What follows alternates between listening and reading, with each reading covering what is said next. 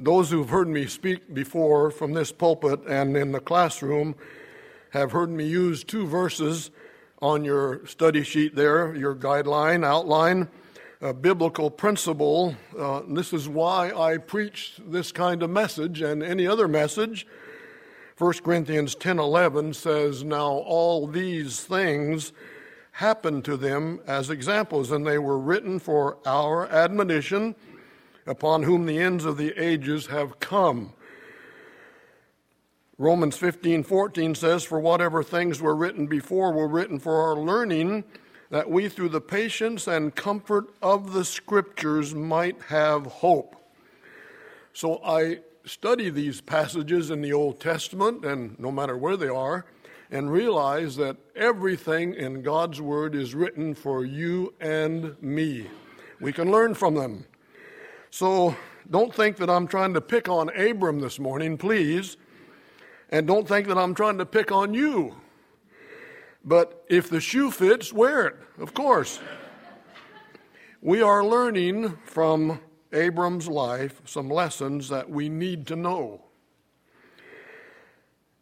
Abram's call in our outline is in verses 1 to 3, which I find very interesting. God, get out of your country, said the Lord, from your family and from your father's house to a land that I will show you.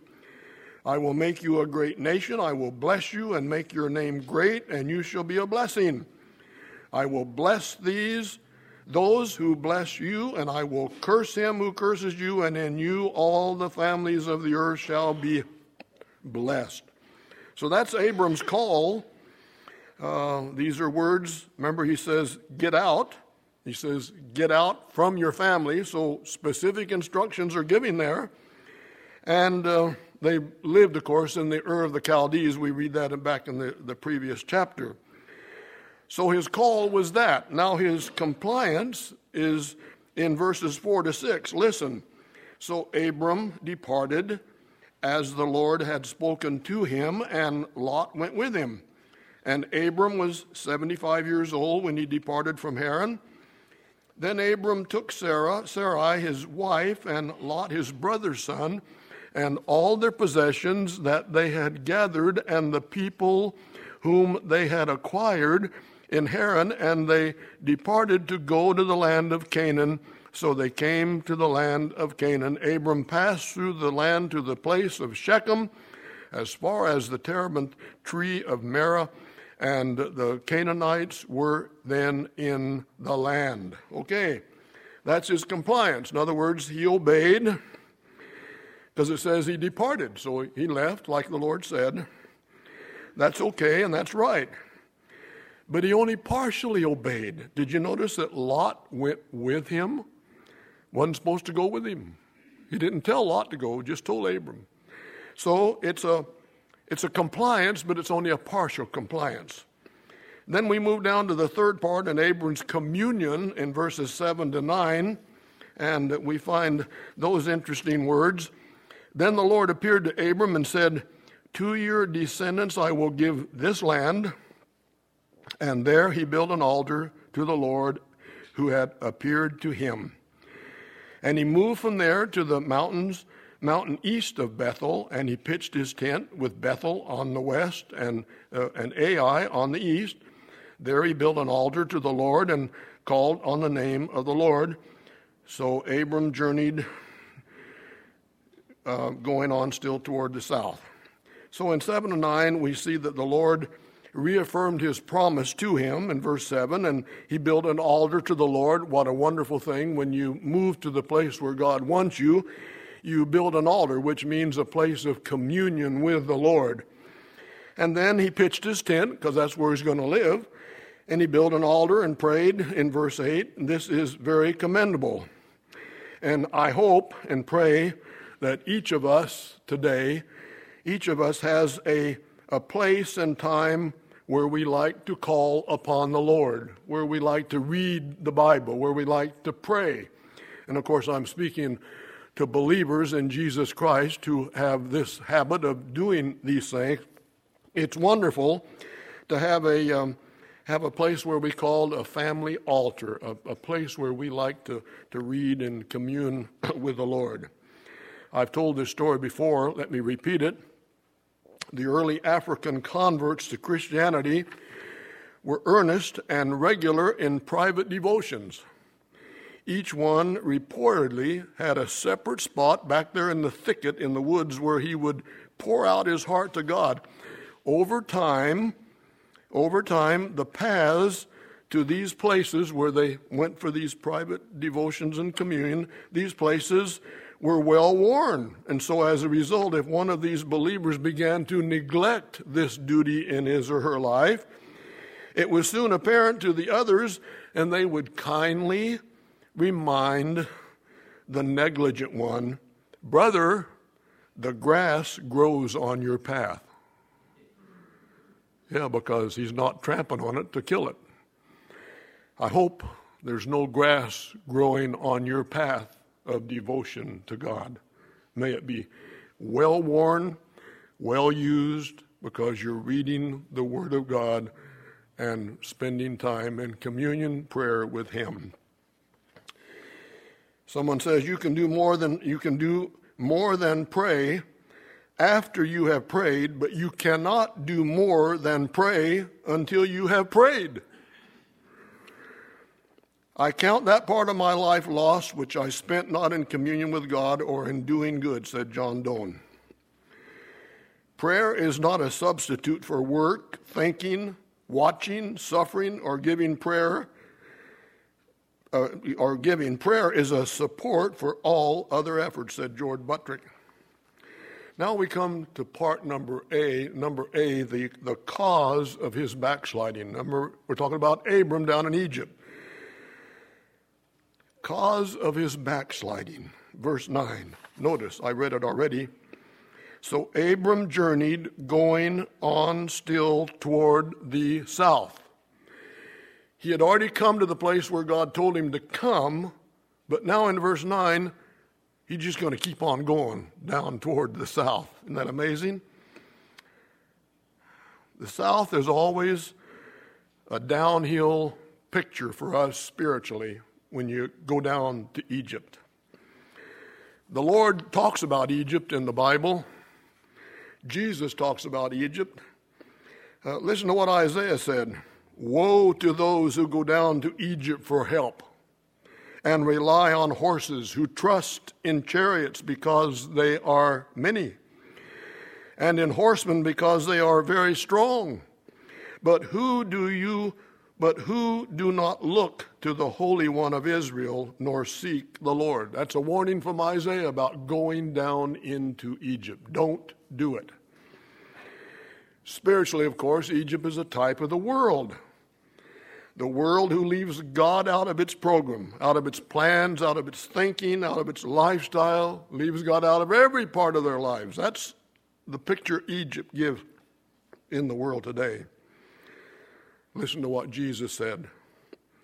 1 John 2:15. Love not the world, neither the things that are in the world. If any man love the world, the love of the Father is not in him. Pretty powerful words. This was a new trial for Abraham's faith, by which we see that the end of one affliction is the beginning of another. I notice two things as we look at Abram's life. In your outline, notice the surface problem. The surface problem that was facing Abram was famine, no food. Look what verse 10 says. Now there was a famine in the land, and Abram went down to Egypt to dwell there, for the famine was severe in the land. And on the surface, you can't really blame Abram from doing this because there was no food. He had to have food for his animals, for his, for his servants, for his own family. We understand that. That's the surface problem. But the root problem was that he was not trusting God at all times, even in the time of famine, because God had said, I will take you to the place where I want you to be, and I will give you this land. Well, the cause of backsliding starts when you get away from the altar. You see, in verse nine, he had in verse nine he was no longer he was he was no longer building an altar. He had previously that I read to you, but now there's no more altar. So when you get away from the altar, things kind of, no pun intended, go south. there's no more record of an altar in Egypt for Abram. Now, when we talk about famine, it's a serious thing. And you have read, I'm sure, many stories about it. What there are three things about famine which I've listed in the in the your your uh, prayer outline there. the, the, God causes famines. In in Psalm 105, 16, listen to this verse. Moreover, he, he, that is God, called for a famine in the land. He destroyed the provision of bread. God did this. The second thing, God keeps us alive in famine. Psalm 33:19 says to deliver their soul from death and to keep them alive in famine. Interesting. The third thing about famines is in Psalm 37:19 where, where it says God will satisfy us in famine. Let me read the verse. They shall not be ashamed in the evil time, and in the days of famine they shall be satisfied. Well, we know a lot about famines having lived in Brazil for 25 years. In northeast Brazil, famines were so bad at times that it's almost impossible to describe to you the severity of them. We have seen and heard of people who ate cactus, they ate lizards, they ate rats, and the cows had to be tied on the front and back, had four stakes one, two, three, four. They had slings on them they had to hold the cow up with slings tied to the four posts to keep the cow upright because the minute it lay down, it would die. You know why? Because there was a famine. And a cow that is still standing does not die. Interesting, isn't it? That's how they kept the cattle alive. That's Brazil in those days. Could we say this about, about Abram? People seldom lose their religion by a blowout, it is usually a slow leak. So Abram journeyed going on still toward the south, which brings us to our second thing after the cause of his backsliding. Part A, part B, the consequences of his backsliding. It's very interesting. the results of solving problems apart from God. Number one, in verses 9 and 10, it's, it's a decline. I've already read the verses. Woe to those who go down, I've read this verse too, woe to those who go down to Egypt for help and do not love the world nor the things in the world. And you see what uh, Abram did in verses 9 and 10. He journeyed still on toward the south, and there was a famine in the land, so he went to Egypt to get help. Dr. Spurgeon, a great pulpiteer, said backsliders begin with dusty Bibles and end with filthy garments. Abram's going to go down to Egypt and get his clothes dirty. Vance Havner said this about people We are so subnormal that if we ever became normal, people would think we are abnormal.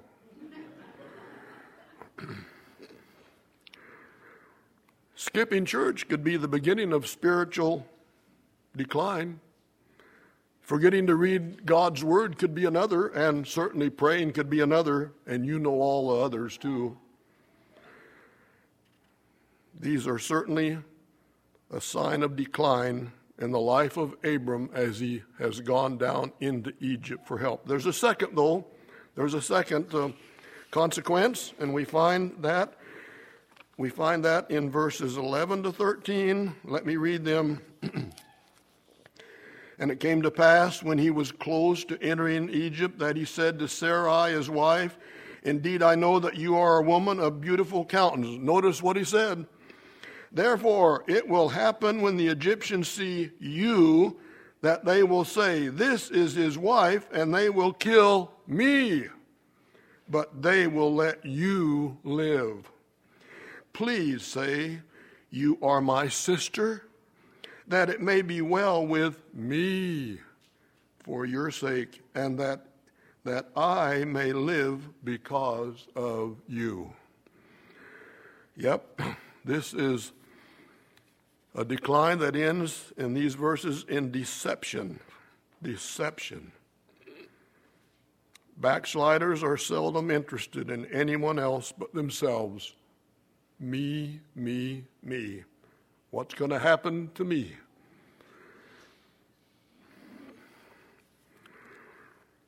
By this we learn not to use unlawful means nor to put others in danger to save ourselves. But that's what Abram did for his dear wife Sarai. Though 65 years of age, being 10 years younger than her, her than her husband, uh, who, who, was now 75 years old, she was beautiful. And I mean, she was beautiful. Not every culture worships youthful appearance the way modern culture does. Would you believe it that what I'm going to read you is a Jewish legend? Listen carefully. This is a Jewish legend about Abram. When Abram went into Egypt, he tried to hide Sarai in a casket. Wouldn't that be interesting? When Egyptian customs officials asked what he had in the casket, he said, Barley. No, they said, it contains wheat. Very well, answered Abram, I'll pay the custom on wheat. Then the officers said it contains pepper. Abram said he would pay the custom charges on pepper. Then the officer said it contained gold, and Abram said he would pay the custom charges on gold. Then the officer said it contained precious stones, and Abram said he would pay the customs custom charges on precious stones. By this time, the officers insisted on opening the casket, and when they did, all of Egypt shined with the beauty of Sarai. These same legends say that in comparison to Sarai, all other women look like monkeys. She was even more beautiful than Eve. Isn't that amazing? Well, Genesis 20, verse 12. I mean, uh, 12, verse 12, he said, Indeed, she is my, truly my sister. She is my, and in 20, verse 12, he, is, he gives another explanation. But indeed, she is my, truly my sister. She is the daughter of my father, but not the daughter of my mother. And she, and she came and she, and she became my wife. So you see, she was Abram's half sister. But you see, but he married her. So she was his wife, not his sister. A lie is a lie is a lie. Boy, F.E. Smith was a capable lawyer with a, with a quick wit who served as, as the British Attorney General from 1915 to 1919. Listen to what he did. On one occasion, he cross examined a young man claiming damages for an arm injury caused by the negligence of a bus driver. Will you please show us how high you can lift your arm now? asked Smith. The young man gingerly raised his arm to shoulder level, his face distorted with pain. Thank you, said Smith. And now, could you show us how high you could lift it before the, before the accident? And the young man eagerly shot his arm up above his head he lost the case. oh boy, how we like to deceive, how we like to deceive.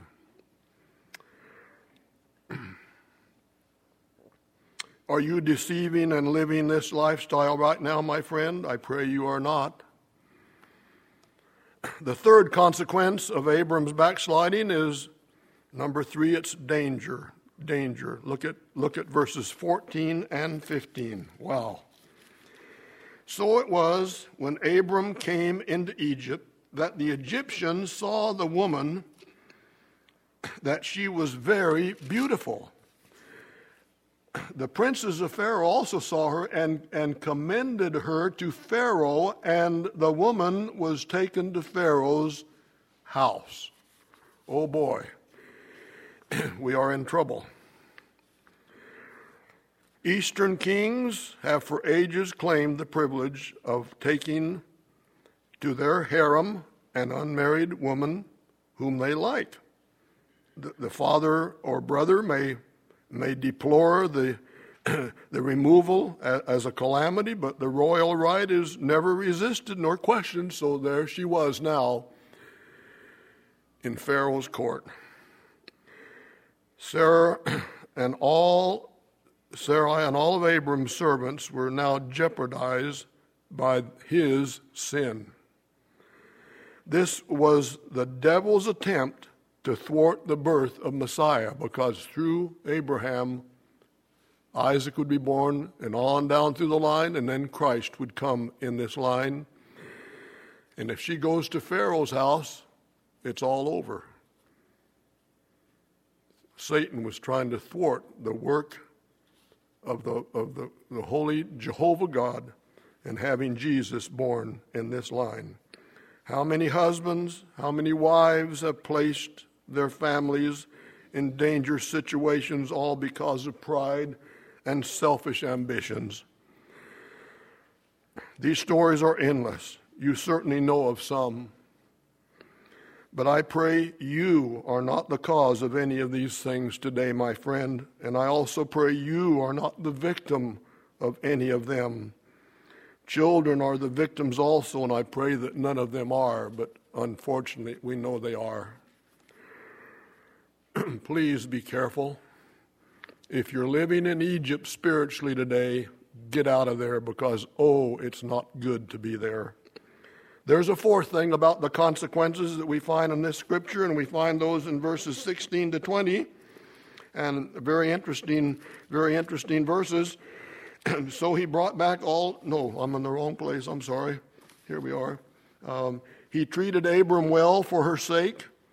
He had sheep, oxen, male donkeys, male and female servants, female donkeys and camels, but the Lord plagued Pharaoh and his house with great plagues because of Sarai, Abram's wife. Thank God he did. And Pharaoh called Abram and said, What is this you have done to me? Why did you not tell me that she was your wife? Why did you say, She is my sister? I might have taken her as my wife. Now, therefore, here is your wife. Take her and go your way. In other words, get out of here. Yeah. it's pretty sad. It's pretty sad. God protected Abram even when he didn't know it. God's grace is still operating even when we fail him. That's what happened on this occasion. It is a shame to be, to be uh, to be corrected by the world for our folly, but that's what happened to Abram. It is, a great, it, it is gracious of the world to tell us where to go. Get back where you belong. In North Carolina, there was a preacher in the days when they got free hotel entertainment, and he was put up in this nice place, and as he was leaving, was presented with a bill. Why, I thought preachers were entertained free, he said. Well, said the innkeeper, you came and ate your meals without asking the blessing. See, they're looking, they're looking. No one has ever seen you with a Bible. You did some other things that aren't becoming to a preacher, and you talked about everything but religion while you were here. Pray, how were we to know that you were a preacher? You have lived like a sinner so now you will have to pay with the sinners. He paid the bill. what a reproach, dear people, on the name of Christ for people who live that way. Stop doing it. Often God rebukes his people and reminds them through enemies that this world is not their home. A Christian girl was invited, she invited a fellow to a certain activity uh, and in the middle of the activity and the fun, she looked up at him and says, Are you a Christian? His reply, No, and neither are you, because if you were, you would not be here. Wow. Wow. That can happen over and over again, folks, in our daily life. Are we where we are supposed to be for Jesus' sake?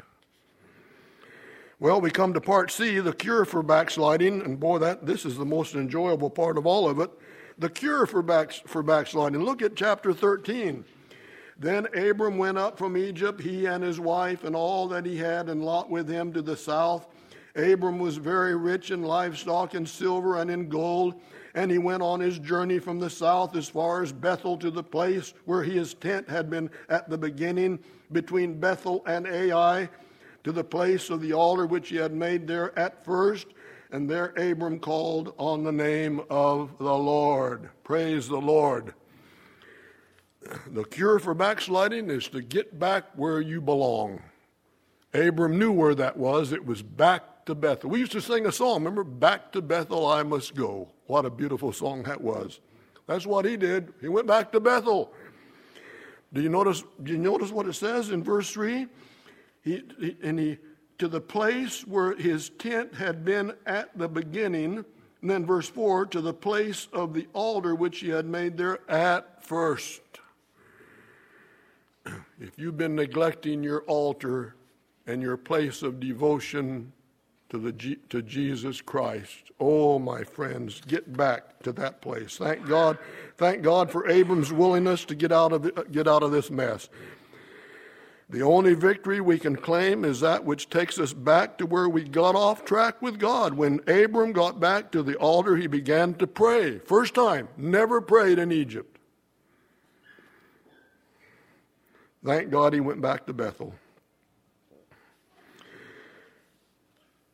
In conclusion, are you jeopardizing your family members because of your sin of enjoying the pleasures of Egypt, my friend? Remember, everything you do in this life is a classroom and others are watching and listening. What are you teaching them today? Can you honestly say before God you are where He wants you to be? You are where He wants you to be? If you are in Egypt spiritually, will you leave and go back to Bethel? I beg of you, the place of communion and prayer. Don't say it doesn't matter, because it does. Remember, Isaac later on did the same thing that his dad did, because his dad had taught him that way. And you think you're not teaching your children something? Oh, you're so deceived. What you do, they are learning, and they will do in the future. Isaac did the same thing Abram did here. You can read it in Scripture. Long ago, a certain general had a horse of which he was very, very fond, and one day it ran away with him. He was on, he was on it. And he, and he was unable to check it and to get the horse to stop. On this horse rushed, and it was unfortunately it was t- towards an awful precipice about 20 yards away from the precipice, from the brink of disaster, the general drew his sword, slew the horse, and saved his life. And I'll tell you, friends, we too should slay that thing that is leading us back to where we got off track with God and put it to rest and ask for God's forgiveness. Are you willing to give up something that is keeping you from wholly following the Lord today, my friends? Is there a particular sin in your life that is keeping the blessing of God from your life and your marriage and your home? Get a fresh start with God this morning. Confess your sin. Listen, 1 John 1 9, if we confess our sin, he is faithful and just to forgive us our sins and to cleanse us from all unrighteousness. Will you pray right now and ask God to forgive you? Please do it. Maybe you're not even a believer, so this has been talking to the other crowd, but you need Jesus as your personal Savior so that when you die, you know that you will go to heaven. You can do that by just opening your life now and say, Jesus, I know you will save me. I'm a sinner. Save me for Jesus' sake. while I pray, will you just pray individually? Each one of you, according to the needs of your heart, and ask God to do what you want Him to do in your life just now. Let's pray. Father, we humbly bow in your presence with grateful hearts for bringing us lessons from men of old who, who learned the hard way. Help us not to go that far that we have to learn the hard way, but we might learn them all before it happens. Be with people right now as they make personal decisions in their hearts and minds that will change them forever. Help people outside of Christ to come to Jesus for salvation, and help people who are already your children to confess those sins and have the wonderful forgiveness of sin by our wonderful and loving Heavenly Father. Continue to speak to our hearts, Lord, and continue to lead us in the way that we should go, and may the lesson of Abram be, be imprinted upon our lives so that we will never forget this lesson. We pray in Jesus' name. Amen.